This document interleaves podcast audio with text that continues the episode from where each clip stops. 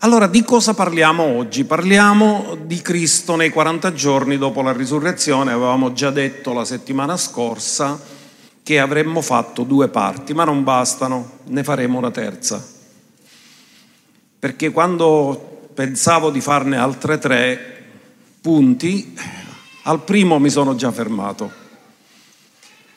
E quindi vogliamo non dare troppo, ma prendere quello che possiamo e facciamo un piccolo riepilogo con delle aggiunte rispetto a quello che abbiamo detto la volta scorsa. Perché è importante studiare Cristo nei 40 giorni tra la risurrezione e l'ascensione?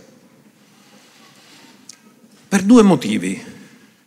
Uno, perché Lui è la primizia e ci insegna come vivere con un corpo glorificato. Perché noi avremo un corpo glorificato. Quanti di voi lo credete? E quindi dobbiamo imparare a capire come vivremo il futuro, quando riceveremo un corpo incorruttibile e immortale. E la seconda cosa, perché stiamo trattando di questo, perché c'è stata una transizione dall'unzione alla gloria.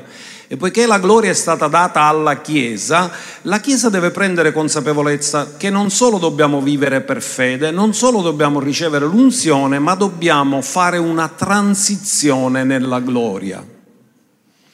E siamo partiti da un verso molto importante scritto da Luca, l'Evangelista, che è autore anche del libro degli Atti, in Atti capitolo 1, verso 3,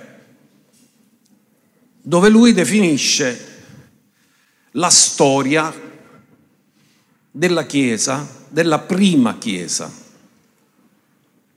E dice così, adesso dopo aver sofferto, ora quando è che ha sofferto Gesù? La persecuzione l'ha sofferto quasi sempre. Ma la sofferenza di cui parla qui è la sofferenza che è iniziata nel Getsemani, quando un'angoscia mortale è venuta su di lui perché in quel momento cominciò il fatto che Gesù nel giardino del Getsemani si caricò di quello che era successo nel giardino dell'Eden alla caduta. Cominciò a soffrire fino al punto che esclamò, e lo leggeremo stamattina, Dio mio, Dio mio, perché mi hai abbandonato? Perché la sofferenza di Gesù non è stata fisica, la più grande sofferenza è quando ha sentito l'abbandono della presenza, perché mai era stato un attimo senza la presenza. Quindi lui dice, dopo aver sofferto, si presentò vivente con molte prove convincenti, facendosi da loro vedere per 40 giorni e parlando delle cose riguardanti il regno di Dio. Questi 40 giorni, magari potremmo pensare che nella scrittura non c'è tanto sui 40 giorni, invece c'è tanto, basta andarlo a scoprire. E abbiamo imparato che Gesù ha avuto questa transizione dal tempo in cui è stato unto, lo Spirito del Signore è su di me, egli mi ha unto, così comincia l'annuncio della sua unzione a Nazareth nella sinagoga al punto che invece viene glorificato dopo la sua risurrezione e fa cose che non aveva mai fatto prima sotto l'unzione. Quindi è una transizione di una dimensione soprannaturale che anche noi nel futuro vivremo, questa transizione nella dimensione soprannaturale quando anche noi avremo dei corpi incorruttibili e immortali perché lui attraversava le porte chiuse senza romperle. Che ci sono alcuni che hanno i poiti un po' male combinati, li attraversano però. Se rompono i, rompono i poiti. Gesù attraversava, entrava, faceva cose che non aveva mai fatto quando era sotto l'unzione. E quindi abbiamo definito la volta scorsa due momenti importanti, come Pietro racconta il ministero di Gesù sotto l'unzione e lo racconta in Atti 10:38. In un solo verso fa una sintesi. come Dio abbia unto di Spirito Santo e di potenza Gesù di Nazareth, il quale andò attorno facendo del bene e sanando tutti coloro che erano oppressi dal diavolo, perché Dio era con lui. Noi abbiamo detto che nella fede ci accordiamo con Dio e con le sue promesse. Nell'unzione è Dio che si manifesta attraverso di noi dimostrando che è con noi, perché Dio era con lui è stato unto. Nella gloria sappiamo che Dio agisce nella sua sovranità. Quindi Pietro ci racconta come Dio abbia unto di Spirito Santo e di potenza. Qui troviamo il Padre che è colui che unge, il Figlio è l'unto e lo Spirito Santo è l'unzione.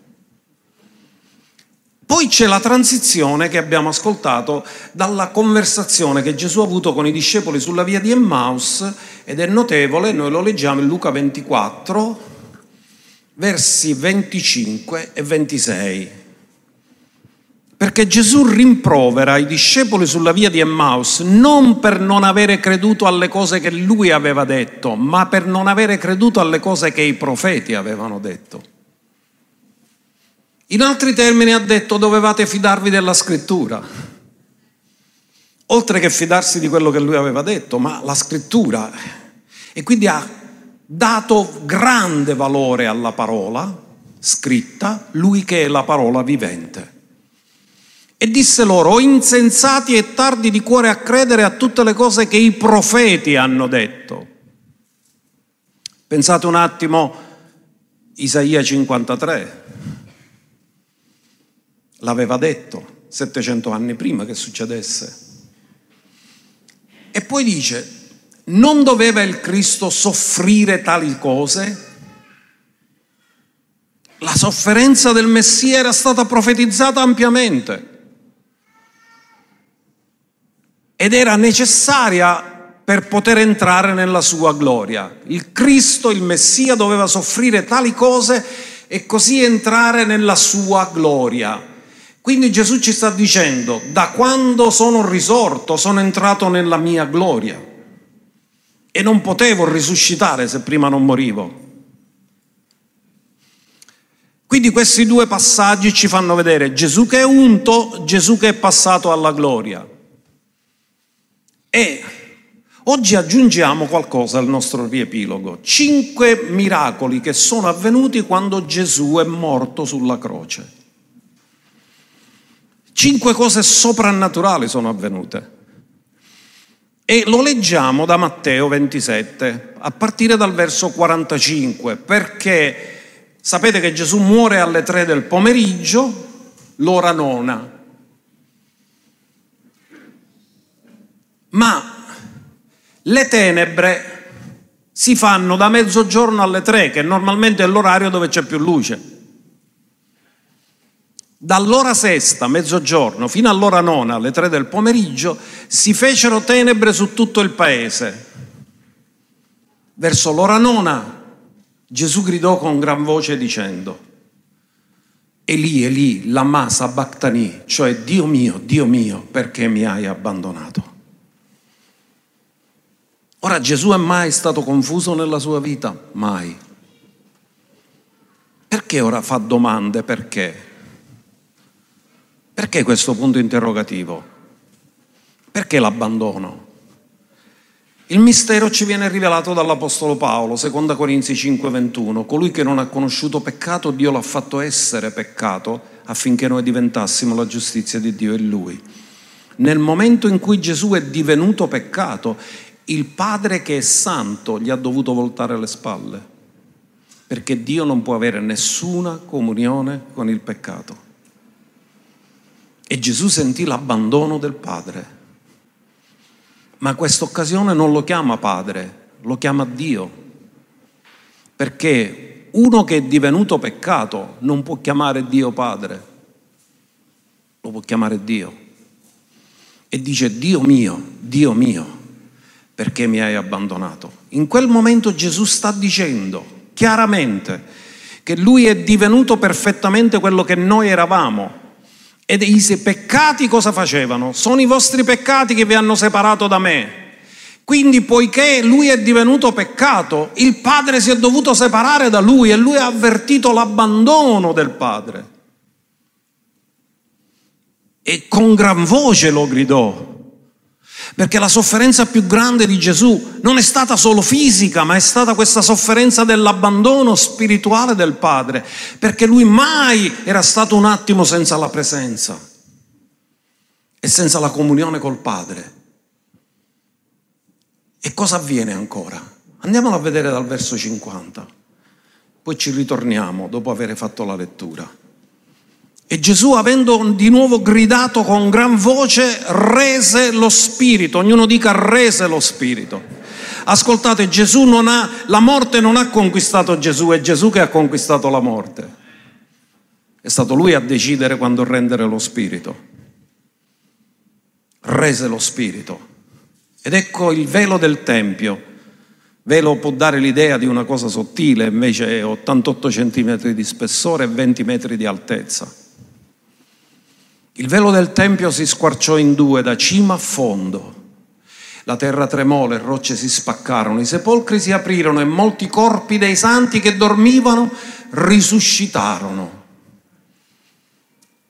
e usciti dai sepolcri dopo la risurrezione di Gesù. Notate una cosa, sono usciti dai sepolcri senza che nessuno ha aperto i sepolcri. Entrarono nella santa città e apparvero a molti. Ora il centurione e quelli che con lui facevano la guardia a Gesù, veduto il terremoto e le cose accadute, temettero grandemente e dissero veramente costui era il figlio di Dio. Abbiamo detto cinque cose sono avvenute alla morte di Gesù. La prima cosa le tenebre. Tra mezzogiorno e le 15 il sole si oscurò, le tenebre vennero sulla terra, il sole della giustizia muore e il sole fisico si oscura di fronte al sole della giustizia. Queste tenebre stanno dicendo che lui, come il, il, peccato ha fatto entrare le tenebre, nel momento in cui Gesù è lì, tutte le tenebre del peccato sono tutte addossate su di lui. Poi il velo del Tempio viene squarciato da cima a fondo. Vi ho detto che il velo del Tempio non era velo, meglio chiamarlo cortina, era la separazione tra luogo santo e luogo santissimo. Ed era alto 20 metri e spesso 88 centimetri. E Giuseppe Flavio, storico dei tempi di Gesù, ha detto che neanche se tu gli mettevi dei cavalli e legavi i bordi potevi strapparlo. In altri termini è un fatto soprannaturale, non si può spiegare in maniera naturale. Ma che cos'era il velo del Tempio? Era quello che separava il luogo santo dal luogo santissimo. Nel luogo santissimo ci poteva entrare solo il sommo sacerdote una volta l'anno durante la festa di Yom Kippur. Significa che la separazione è rimossa. Ora ascoltate attentamente questo. Fino a quel punto eravamo nel sacerdozio levitico aronico che si alimentava di sacrifici di animali. Il sangue che veniva sparso era sangue di animali innocenti. Ora viene offerto l'ultimo sacrificio. E nel momento in cui l'ultimo sacrificio è stato offerto, questo ultimo sacrificio viene a rimuovere il velo di separazione che c'era tra Dio e l'uomo perché è stato pagato perfettamente il prezzo di riscatto dell'umanità. Se i peccati separavano l'uomo da Dio, nel momento in cui il sacrificio che ha espiato questo peccato è stato offerto, non c'era più separazione tra l'uomo e Dio.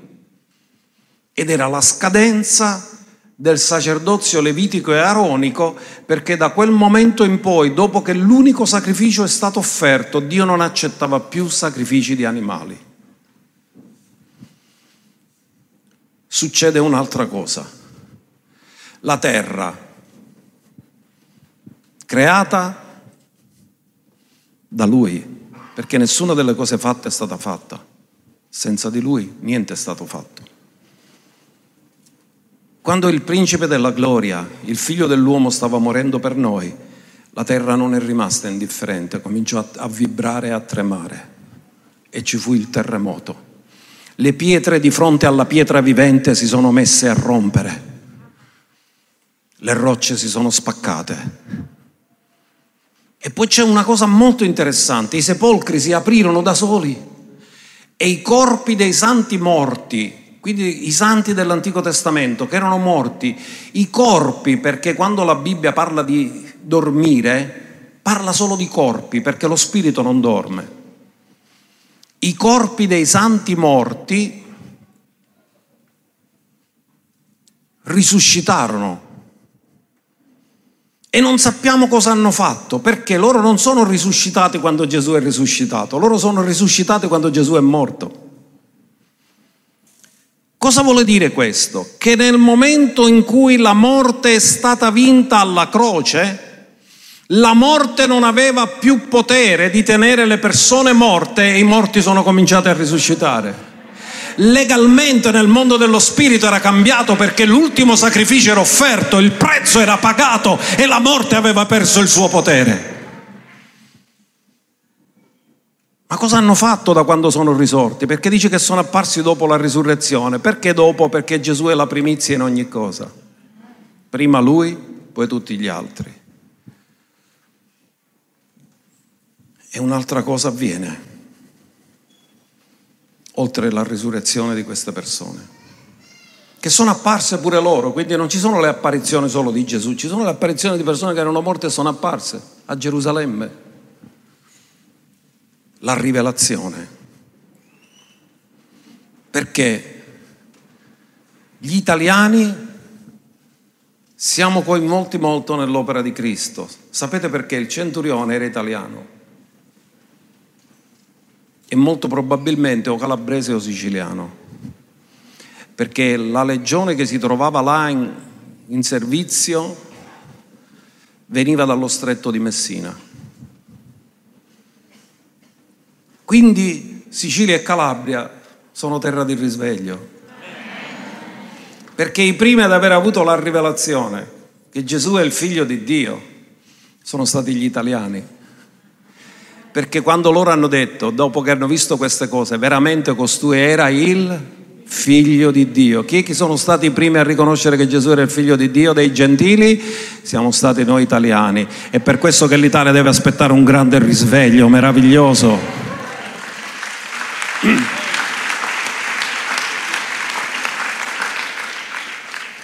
Quindi detto questo, siamo ritornati un attimo, un passo indietro alla morte di Cristo Gesù, perché poi abbiamo letto Colossesi capitolo 3 e Colossesi capitolo 3 fa un'affermazione teologica molto importante, voi siete morti.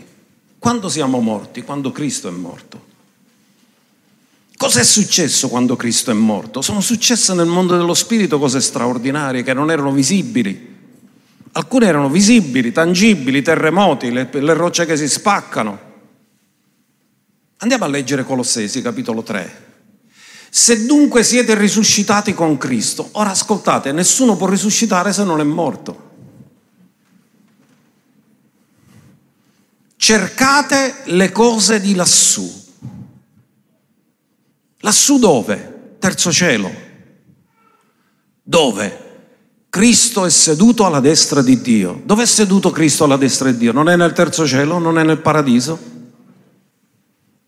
Quindi dobbiamo cercare le cose del paradiso. E come dicevamo la settimana scorsa, camminiamo sulla terra ma con la testa nel cielo. Abbiamo la testa nel terzo cielo e i piedi sulla terra. Questo è il modo di camminare qui, perché di fatti se camminiamo così camminiamo per fede, non camminiamo per visione. Abbiate in mente le cose di lassù, non quelle che sono sulla terra perché voi siete morti. Dillo, io sono morto. Quando siamo morti? Per Dio siamo morti quando Cristo è morto, perché Paolo disse io sono stato crocifisso con Cristo e non sono più io che vivo. In altri termini, Dio ha messo legalmente a morte la natura adamica quando Cristo è morto, tutti noi siamo stati legalmente crocifissi con Lui. Il problema è che noi a volte, invece di capire che già siamo morti a queste cose, continuiamo a, a vivere come se fossimo vivi in Adamo e non vivi in Cristo. Ogni volta che viviamo nella carne è come se facciamo rivivere Adamo, ma ogni volta che viviamo nello Spirito rivive Cristo in noi. Voi siete morti. Un morto non si arrabbia, neanche paga le tasse.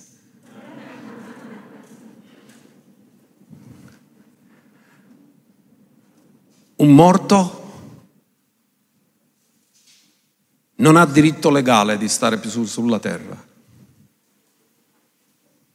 Quindi se siamo morti con Cristo significa che in Adamo non abbiamo più il diritto legale di stare sulla terra. Quello che ci dà il diritto legale di stare sulla terra è che siamo nati di nuovo, che siamo nuova creazione. Quella vecchia creazione è finita. Voi siete morti e la vostra vera vita di risurrezione Guardate dove c'è scritto la vostra vita, la nostra vita è una vita di risurrezione, perché se siamo morti non ho più la vita di prima, ho la vita di dopo, la vita di risurrezione, perché siamo risuscitati con Cristo, è nascosta con Cristo in Dio. Ora fermati un attimo. Noi siamo ubriacati di visibile perché viviamo in un mondo dove ci sono sensi naturali che ci danno tutte le informazioni. Ma il nostro corpo è la casa dove vive lo spirito. Il vero uomo non è il corpo, il corpo è una cosa, perché la casa è una cosa. Una casa dove non ci vive nessuno è una cosa vuota, ma una casa abitata è una casa piena, ma è sempre una cosa la casa. Il vero uomo siamo noi, lo spirito, noi siamo spirito e abitiamo in un corpo, il corpo è una cosa, ma lo spirito ha la vita. Il corpo non può vivere senza lo spirito, ma lo spirito può vivere senza il corpo. Perché la vita non è nel corpo, la vita il corpo la riceve dallo spirito, ma lo spirito la vita l'ha ricevuta da Dio. Quindi dice, quando Cristo che è la nostra vita risorta, apparirà e la parola apparirà non parla del rapimento, parla del ritorno, quando ritorneremo sulla terra a regnare con un corpo incorruttibile e immortale, perché la parola apparire qui è la parola fanero che significa visibile ai sensi naturali, cioè in questo momento la nostra vera vita non è visibile perché il nostro spirito ha la vita di risurrezione, ma questa vita non è ancora visibile, questa vita di risurrezione. Ma quando appariremo con Lui, guardate cosa dice, anche voi apparirete con Lui in gloria. Dillo anche io apparirò con Lui in gloria. Quello che noi vediamo da fuori non, siamo, non è il nostro vero essere, il nostro vero essere è nascosto con Cristo in Dio. Ora questo dovrebbe rinnovare la nostra mente e imparare a vedere le cose nel mondo dello spirito, perché se vedi le cose nel mondo dello spirito significa che hai superato la trappola dei sensi che ti fa vivere in una dimensione inferiore rispetto alla dimensione dello spirito. Ora questo è meraviglioso. Noi appariremo con Lui in gloria. Non è bello sapere il nostro futuro? Chi conosce il proprio futuro non è mai disorientato e riceve sapienza per vivere il presente perché già conosce il proprio futuro. Quindi cosa abbiamo parlato la volta scorsa? Abbiamo parlato di tre punti che riepilogheremo brevemente prima di entrare nel quarto che il Cristo di 40 giorni è il vivente. Perché voglio dirvi una cosa, uno può essere pure risuscitato dai morti come Lazzaro, ma poi è morto di nuovo, quindi Lazzaro era vivo, non era vivente. Uno vivo può morire, uno vivente non può morire più. In altri termini, la risurrezione di Cristo è irreversibile e la sconfitta di Satana è irreversibile.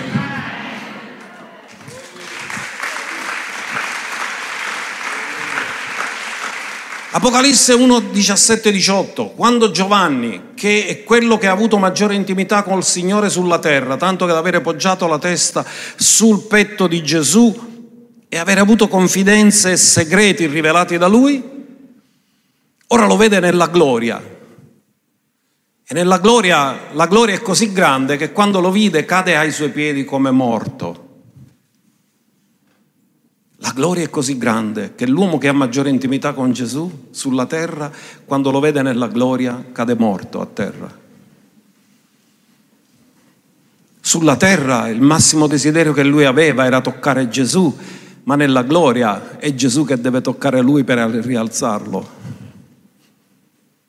Ma egli mise la sua mano destra su di me, dicendomi, non temere, io sono e questa è la rivelazione che Dio ha dato a Mosè del suo nome, l'autoesistente e l'autosufficiente. Io sono il primo e l'ultimo. Quindi significa che prima di lui non c'era nessuno e dopo di lui non ci sarà mai nessuno. Il primo e l'ultimo. Il vivente. Lui non è vivo, è vivente non è solo vivo, è vivente, è immortale. E dice, io fui morto, questa è storia, ma ecco sono vivente per i secoli dei secoli. Amen. E ho le chiavi della morte e dell'Ades. Quindi la morte, quando le persone dicono alla morte tutto c'è rimedio tranne che alla morte, no, devi dire non è vero, perché Gesù ha le chiavi della morte e dell'Ades, a tutto c'è rimedio. Lui è la risurrezione e la vita, chiunque crede in Lui, anche se è morto, vivrà.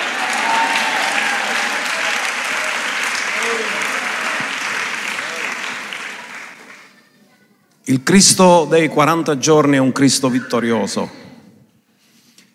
Vi do qualche verso che non vi ho dato la volta scorsa, in Ebrei 2.8. Stiamo facendo un riepilogo allargato, anche se non sono bravo a fare il riepilogo, ci predico pure sul riepilogo. Tu gli hai posto tutte le cose sotto i piedi, quante? Dillo, tutte le situazioni che passo già sono sotto i suoi piedi. Perché Dio gli ha posto tutte le cose sotto i piedi, tutto, tutto, qualsiasi cosa può succedere, non ci sono sorprese per Dio, qualsiasi cosa tu puoi passare già è sotto i suoi piedi. Infatti nel sottoporgli tutte le cose non ha lasciato nulla che non gli fosse sottoposto. Tuttavia al presente non vediamo ancora che tutte le cose gli sono sottoposte perché siamo in un periodo dove la nostra vita è nascosta con Cristo e quando noi appariremo con Lui, Lui apparirà e noi appariremo con Lui. Allora ciò che è nascosto verrà reso manifesto. Ma nel mondo dello Spirito tutte le cose sono sotto ai Suoi piedi e nel sottoporgli tutte le cose non ha lasciato nulla che non gli sia sottoposto.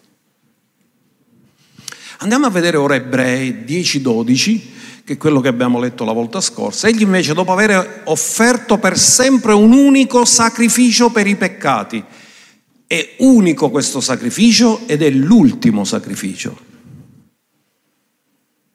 Si è posto a sedere alla destra di Dio aspettando. Cosa sta facendo però il Signore? Sta ormai soltanto che i suoi nemici siano posti come sgabello dei suoi piedi. Perché se Dio gli ha sottoposto tutte le cose sotto i suoi piedi, tutti i suoi nemici saranno ai suoi piedi.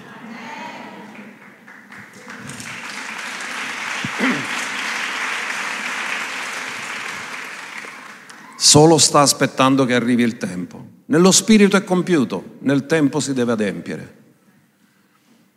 E noi sappiamo già cosa succederà. Il Cristo dei 40 giorni è naturale, spontaneo, genuino. Perché appare a Maria di Magdala, ma non è circondato da un esercito di angeli. Lo scambia per un ortolano quindi non viene con un abito di gloria, viene vestito e il risorto Signore, è l'Onnipotente. ma entra nella quotidianità delle nostre vite, nel dolore di questa donna e la incontra. Poi incontra le donne, poi i discepoli sulla via di Emmaus che lo scambiano per un viandante che si unisce a questa piccola carovana che sta allontanandosi per andare a Emmaus. Lo riconoscono solo dopo, allo spezzare il pane. Certo, se fosse venuto con il suo splendore della trasfigurazione l'avrebbero riconosciuto subito. Ma lui è venuto nella loro quotidianità, nelle loro azioni normali della vita di ogni giorno, per insegnarci una cosa.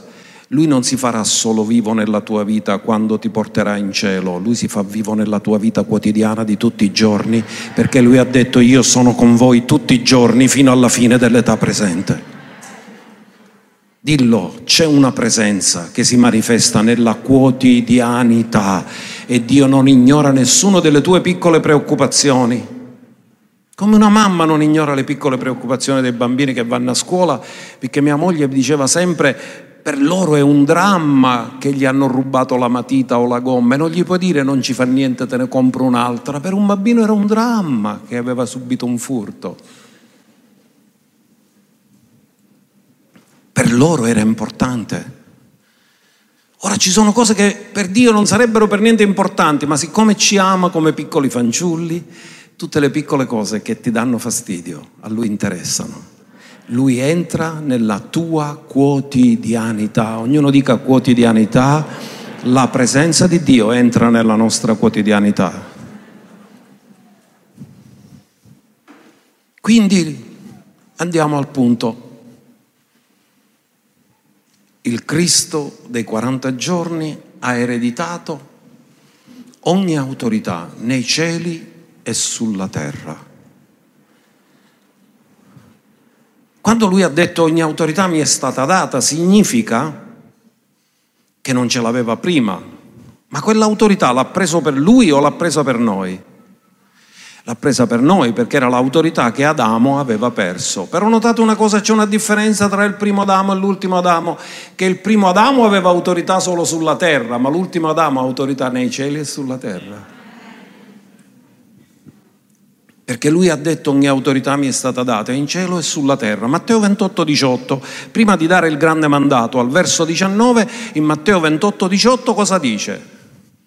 Poi Gesù si avvicinò e parlò loro dicendo, dove si trovava? In un monte della Galilea, perché questo è stato fatto nell'ultima apparizione sul monte della Galilea. Dal monte della Galilea si vedevano le nazioni circostanti e Gesù poi da lì, da lì dà il grande mandato, andate per tutto il mondo, predicate il Vangelo a ogni creatura, ogni nazione deve essere discepolata. Ogni potestà mi è stata data in cielo e sulla terra. La parola che è tradotta potestà o autorità è nel greco exousia, che significa diritto legale di fare. Diritto legale di fare. Significa ho il diritto legale di fare sia nei cieli che sulla terra. Io non ho il diritto legale di educare i tuoi figli, tu hai il diritto legale di educare i tuoi figli. Quindi quello che mi dà diritto legale mi dà la legalità nelle cose che faccio. Io posso fare cose illegali, ma se sono beccato dalla legge mi condannano perché ho fatto un'illegalità. Ma se sono nella legalità nessuno mi può dire niente. E lui ha detto ogni diritto di fare o autorità mi è stata data in cielo e sulla terra. In altri termini, se lui ha tutta l'autorità nei cieli e sulla terra, significa che è onnipotente. Amen? Sta dichiarando la sua onnipotenza, perché ha tutta l'autorità e tutta la potenza. Quindi tutto questo potere, lui l'ha dimostrato, perché dice che fu dichiarato figlio di Dio in potenza attraverso la risurrezione dei morti. Andiamoci a vedere un attimino la risurrezione. Cosa avviene nella risurrezione? È una bella chicca da Marco 16, versi 3 e 4. Perché a molti è sfuggito il fatto che Gesù non è uscito dalla tomba dopo che l'angelo ha rotolato la pietra, ma è uscito prima. L'angelo ha rotolato la pietra dopo che Gesù era risuscitato. Perché le donne stanno andando al sepolcro hanno gli aromi, devono imbalsamare il corpo e strada facendo si stanno facendo una domanda e dicevano fra di loro e chi ci ritolerà la pietra dell'entrata del sepolcro? Sì, dobbiamo andarla a imbalsamare, però è tutto là, c'è la pietra. Chi ce la rotola la pietra? La pietra non era piccola. E dice, ma alzando gli occhi videro che la pietra era stata rotolata sebbene fosse molto grande. Quindi se le donne stavano discutendo, chi ci rotola la pietra? Dice noi siamo solo donne e chi ce l'ha la forza di rotolare questa pietra? Non ce la facciamo a rotolare questa pietra, dovremmo trovare qualcuno che ce la rotola questa pietra perché la pietra era molto grande. Ma mentre discutevano di questo già Gesù era risorto. La pietra era stata arrotolata, ma lui non è risorto quando la pietra è stata arrotolata, lui è risorto prima e l'angelo è venuto dopo. In altri termini, lui attraversò la tomba mentre la pietra era là dentro ed era stata sigillata, non era stata arrotolata. Lui è risuscitato dai morti e poi l'angelo ha rotolato la pietra per fare vedere che la tomba era vuota e lui non era più lì. Amen. Questa è la gloria della risurrezione. Non ha rotto la pietra, non ha fracassato la pietra, è uscito come entrava a porte chiuse, è uscito dalla tomba senza avere bisogno che la pietra fosse rotolata. Questa è la potenza della risurrezione. Io non credo che tu hai mai provato a entrare a porte chiuse. Spero che non lo fai. Perché quando tu cerchi di entrare a porte chiuse, ci saranno due fratture, la porta si rompe e ati esce pure tua. Gesù è entrato ma non si è rotta la porta, è rimasta chiusa, quindi significa che il modo di lui di agire nella gloria è totalmente soprannaturale, non ha niente a che fare con il naturale, è una dimensione totalmente diversa, amen. Era sigillata. E cosa fa? Pietro e gli altri discepoli, sette in totale, stanno pescando sul mare di Galilea. Lui appare nella spiaggia come un uomo che cucina pesce arrostito. Appare come cuoco. Loro sono nella barca e a un certo punto si sente una voce, figlioli, avete del pesce? Per la colazione? E loro dicono non abbiamo niente. E lui ha detto ok, provvedo io, gettate la rete nella parte destra della barca. E si accende il semaforo verde, tutti i pesci, tutti, 153 pesci, tutte nella rete.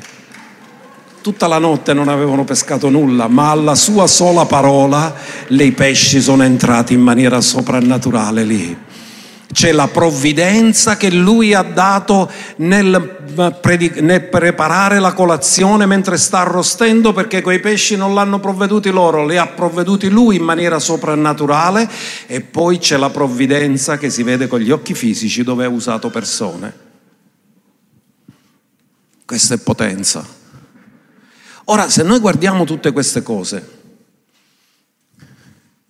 con gli occhi di chi ha vissuto queste esperienze, Puoi capire perché l'Apostolo Paolo, quando scrive agli Efesi, fa determinate richieste. Cosa richiede? Efesi 1,18. Lui vuole che noi conosciamo le ricchezze della sua gloria. Ora, se tu non comprendi il, il concetto di gloria, tu non puoi capire perché Paolo sta facendo questo tipo di richiesta. Ora voi vi rendete conto che Paolo ha l'idea molto chiara, perché Paolo Gesù non lo incontra nell'unzione, lo incontra nella gloria. E nella gloria, quando viene incontrato da Gesù, Gesù gli dice esattamente cosa lui ha provato quando approvava la lapidazione di Stefano. E gli ha detto ti è duro ricalcitrare contro i pungoli nella tua coscienza. E Paolo sa che ha vissuto quel dramma perché non aveva mai visto morire nessuno con una grande dignità così. E lui ha pensato, ma com'è possibile che muore così? Non è che mi sto sbagliando in tutto e sto perseguitando dei giusti. E gli cominciò a venire scrupolo nella coscienza. E Gesù di che cosa ha fatto appello? Di quello che lui aveva provato nella sua anima, facendogli sapere, io so cosa tu hai provato, ti conosco. E Saulo dice, chi sei tu, Signore? Ora lui che ha incontrato il Signore sulla via di Damasco, che Gesù non l'ha incontrato nell'unzione perché dice io non lo conosco secondo la carne, non l'ho mai visto, l'ho conosciuto nella gloria. Fa questa preghiera per gli Efesi e dice illumini gli occhi della vostra mente affinché sappiate qual è la speranza della sua vocazione e quali sono le ricchezze della gloria della sua eredità tra i santi. Non ci ha dato la gloria?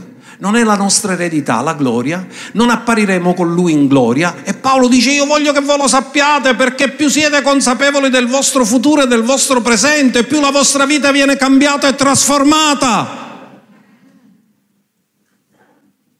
E qual è la straordinaria grandezza della sua? Quanti di voi volete sapere qual è la straordinaria grandezza della sua potenza? Verso di noi che crediamo. C'è una straordinaria grandezza della sua potenza inespressa nella Chiesa. E Paolo pregò perché la Chiesa conoscesse la straordinaria grandezza della sua potenza verso noi che crediamo. Non sta parlando di altri, sta parlando della Chiesa, sta parlando dei credenti, sta parlando dei nati di nuovo sta parlando dei risorti con Cristo. Secondo l'efficacia della forza della sua potenza, che egli ha messo in atto in Cristo, risuscitandolo dai morti, facendolo sedere alla sua destra nei luoghi celesti. In altri termini, Dio ha manifestato la sua potenza risuscitando Cristo dai morti. Ha voluto manifestare la grandezza della sua potenza nella risurrezione di Cristo. E se Dio ha dovuto usare la grandezza della sua potenza per risuscitare Cristo, che è la cosa più difficile che ci poteva essere, non si potrebbe prendere cura del tuo piccolo problema matrimoniale o economico? Non ha bisogno di usare tutta la potenza per rispondere al tuo problema. Ha bisogno di usare un pochino di potenza per rispondere al tuo problema. Solo basta dire una parola e quando lui dice una parola, le cose che lui dice cambiano tutte le situazioni e le circostanze. Lui ha detto solo una parola ai discepoli, gettate la rete dal lato destro e i pesci sono entrati subito là. E quello che era la vanità del fatto che erano fuori dal proposito finisce in un momento, rientrano nel proposito, obbediscono la parola e la loro vita cambia e si trasforma.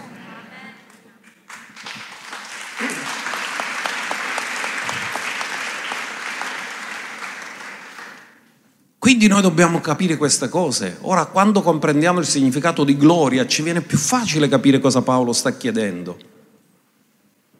Ma andiamo a vedere l'altra preghiera, dove lui chiede ancora altre cose.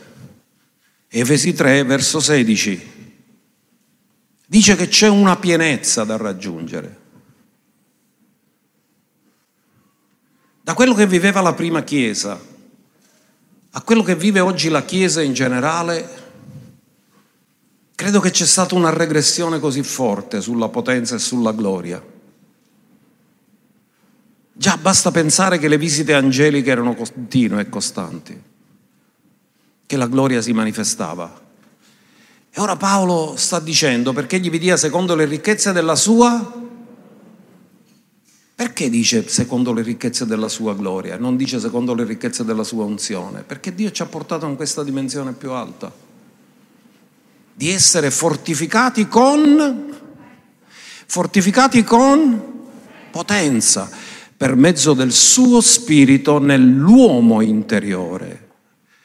Dov'è nascosta la vita di Dio in noi? Non è nell'uomo interiore? Non, è, non siamo nascosti in Cristo? Non è nell'uomo che non si vede, né non è nell'uomo interiore che è nascosta tutta questa potenza. Perché Cristo abiti nei vostri cuori per mezzo della fede. Ora fermati un attimo, dici aspetta, ma io se sono in Cristo,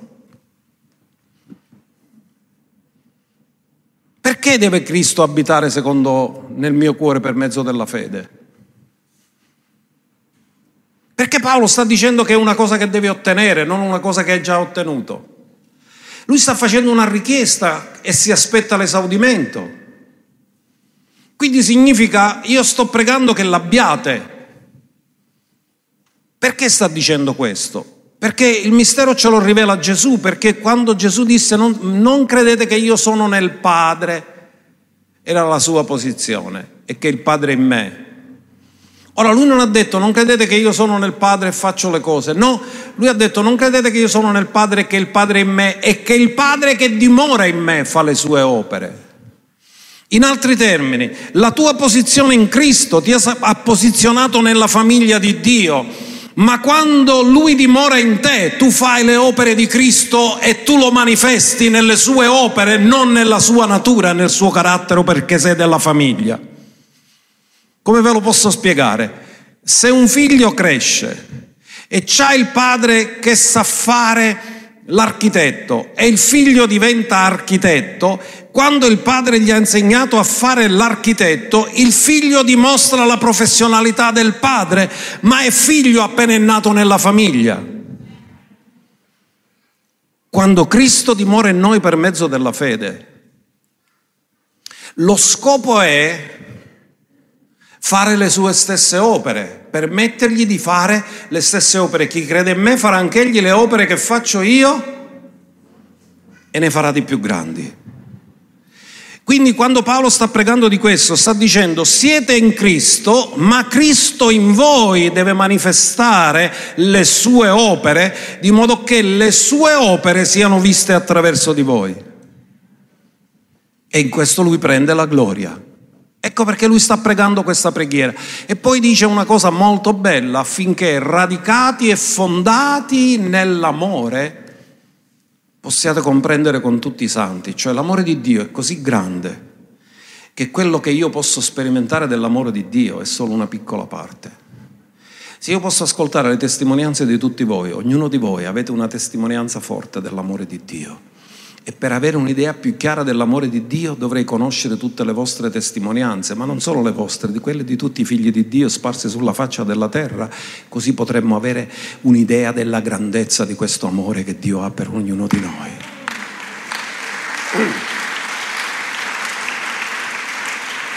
Radicati e fondati, sono due termini, uno è botanico, radicati parla di radici, fondati parla di fondamenta. Uno è un termine botanico, l'altro è un termine di costruzioni. Prima di fare una costruzione fai il fondamento e prima che ci sia frutto l'albero mette le radici e cresce. Dove dobbiamo essere radicati? Dove dobbiamo essere fondati? Nell'amore. Quale amore? L'amore che Lui ha per noi. E quando siamo radicati e fondati nell'amore che Lui ha per noi, quanti di voi sapete che siete amati da Dio in maniera incondizionata? Digli, Signore, rifiuto ogni spirito di rigetto. Io sono profondamente amato da te. Questa mattina dobbiamo farci riempire di questo amore, di questa consapevolezza di essere amati radicati e fondati nell'amore, possiate comprendere con tutti i santi quale sia la larghezza, la lunghezza, la profondità e l'altezza. Noi siamo abituati a tre dimensioni, Paolo ne cita quattro, perché la quarta dimensione è quella dello spirito. Andiamo avanti. E conoscere qual è l'obiettivo? Non l'amore per Cristo, ma l'amore di Cristo per noi che sopravanza ogni conoscenza. In altri termini, questo amore non è razionale, è soprannaturale. Vi ricordate quando Gesù racconta la parabola, che non è una parabola, è la storia del prodigo? È razionale che il padre che sa che il figlio ha rovinato tutta l'eredità gli corre incontro e lo abbraccia? No, perché il fratello che è razionale si arrabbia perché il fratello minore ha sprecato tutta l'eredità. E non vuole partecipare alla festa, perché l'amore razionale guarda la condotta, L'amore del padre non guarda la condotta, guarda la condi- che ha cambiato la condizione, era perduto ed è tornato in vita, era morto ed è risuscitato. L'amore razionale si basa su fatti, l'amore del padre si basa sulla sua natura, perché Dio è amore. Ora dice, conoscere l'amore di Cristo Oh Paolo, quanto, quando lui dice io tutte le altre cose per me sono spazzatura di fronte a questo. Voglio conoscere Cristo, la potenza della sua risurrezione, la comunione delle sue sofferenze. E dice questo amore sopravanza, sorpassa ogni conoscenza. E poi usa un'altra terminologia ancora più potente. Ora colui che può secondo la potenza che opera in noi. Quanti di voi credete che la sua potenza opera in voi e può operare in voi? Secondo la potenza che opera in voi, quindi la potenza della gloria che opera in noi. Fare smisuratamente e al di là di quanto chiediamo o pensiamo. Guardate queste due parole, ognuno dica smisuratamente. Significa che non lo puoi misurare. Al di là, che significa che anche se tu con la tua testa hai messo un confine, un limite, c'è anche oltre quello. In altri termini, Dio ti vuole fare entrare in una dimensione dell'infinito, perché se è smisurato significa che non si può misurare, e se non si può misurare è infinito, e se è al di là di quello che puoi immaginare o pensare, significa che sei entrato nella dimensione dell'infinito, che è la dimensione di Dio.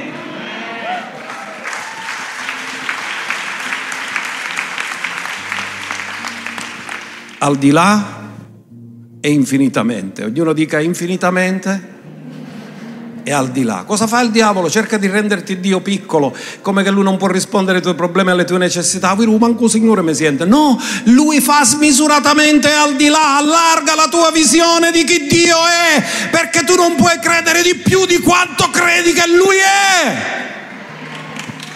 E lui è infinito.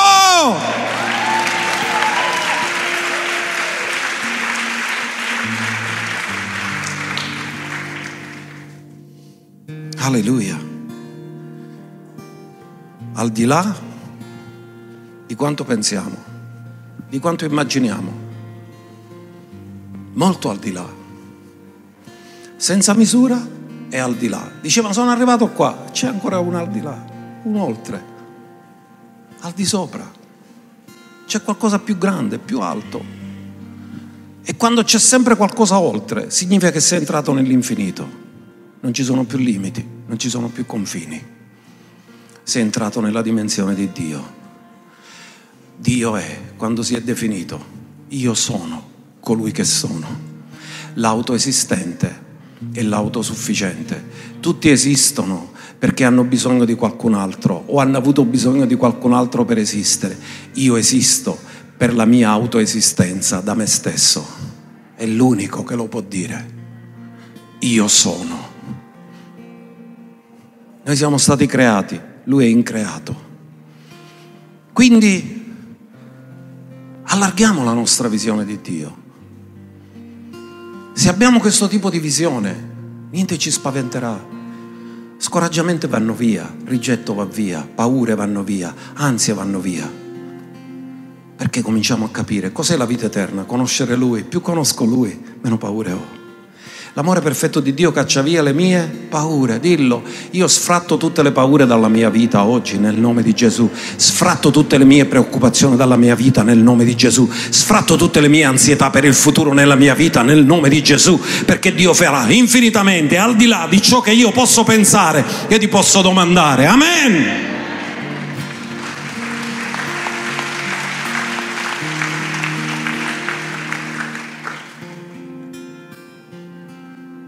Dopo che dice ogni autorità mi è stata data, mettiamo di nuovo Matteo 28, 18 e 19. Ogni autorità mi è stata data.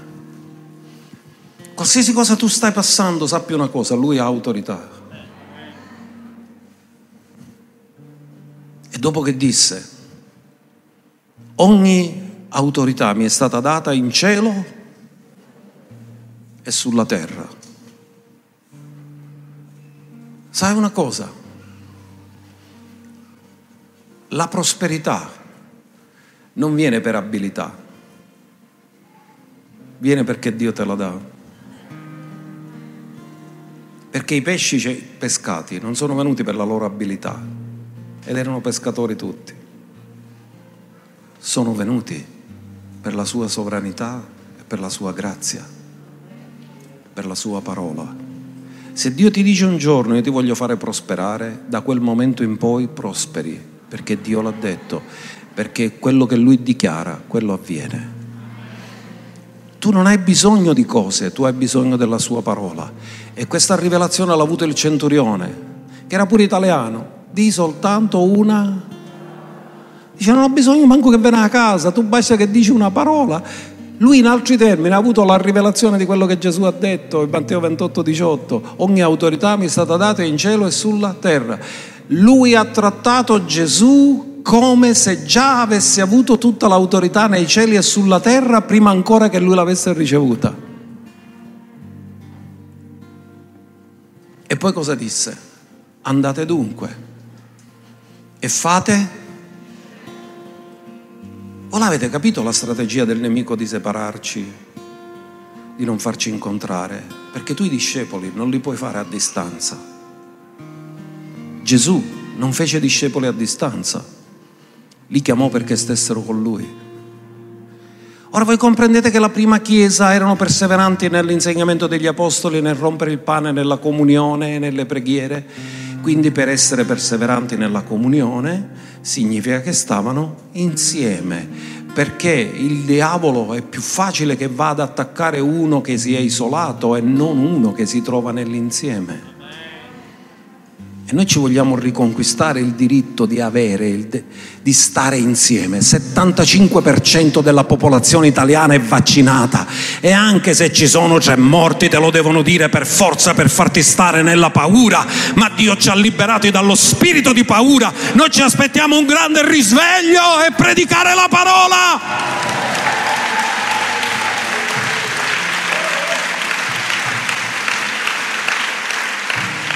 Vogliamo ritornare a fare discepoli incontrandoci, vivendo la comunione fraterna.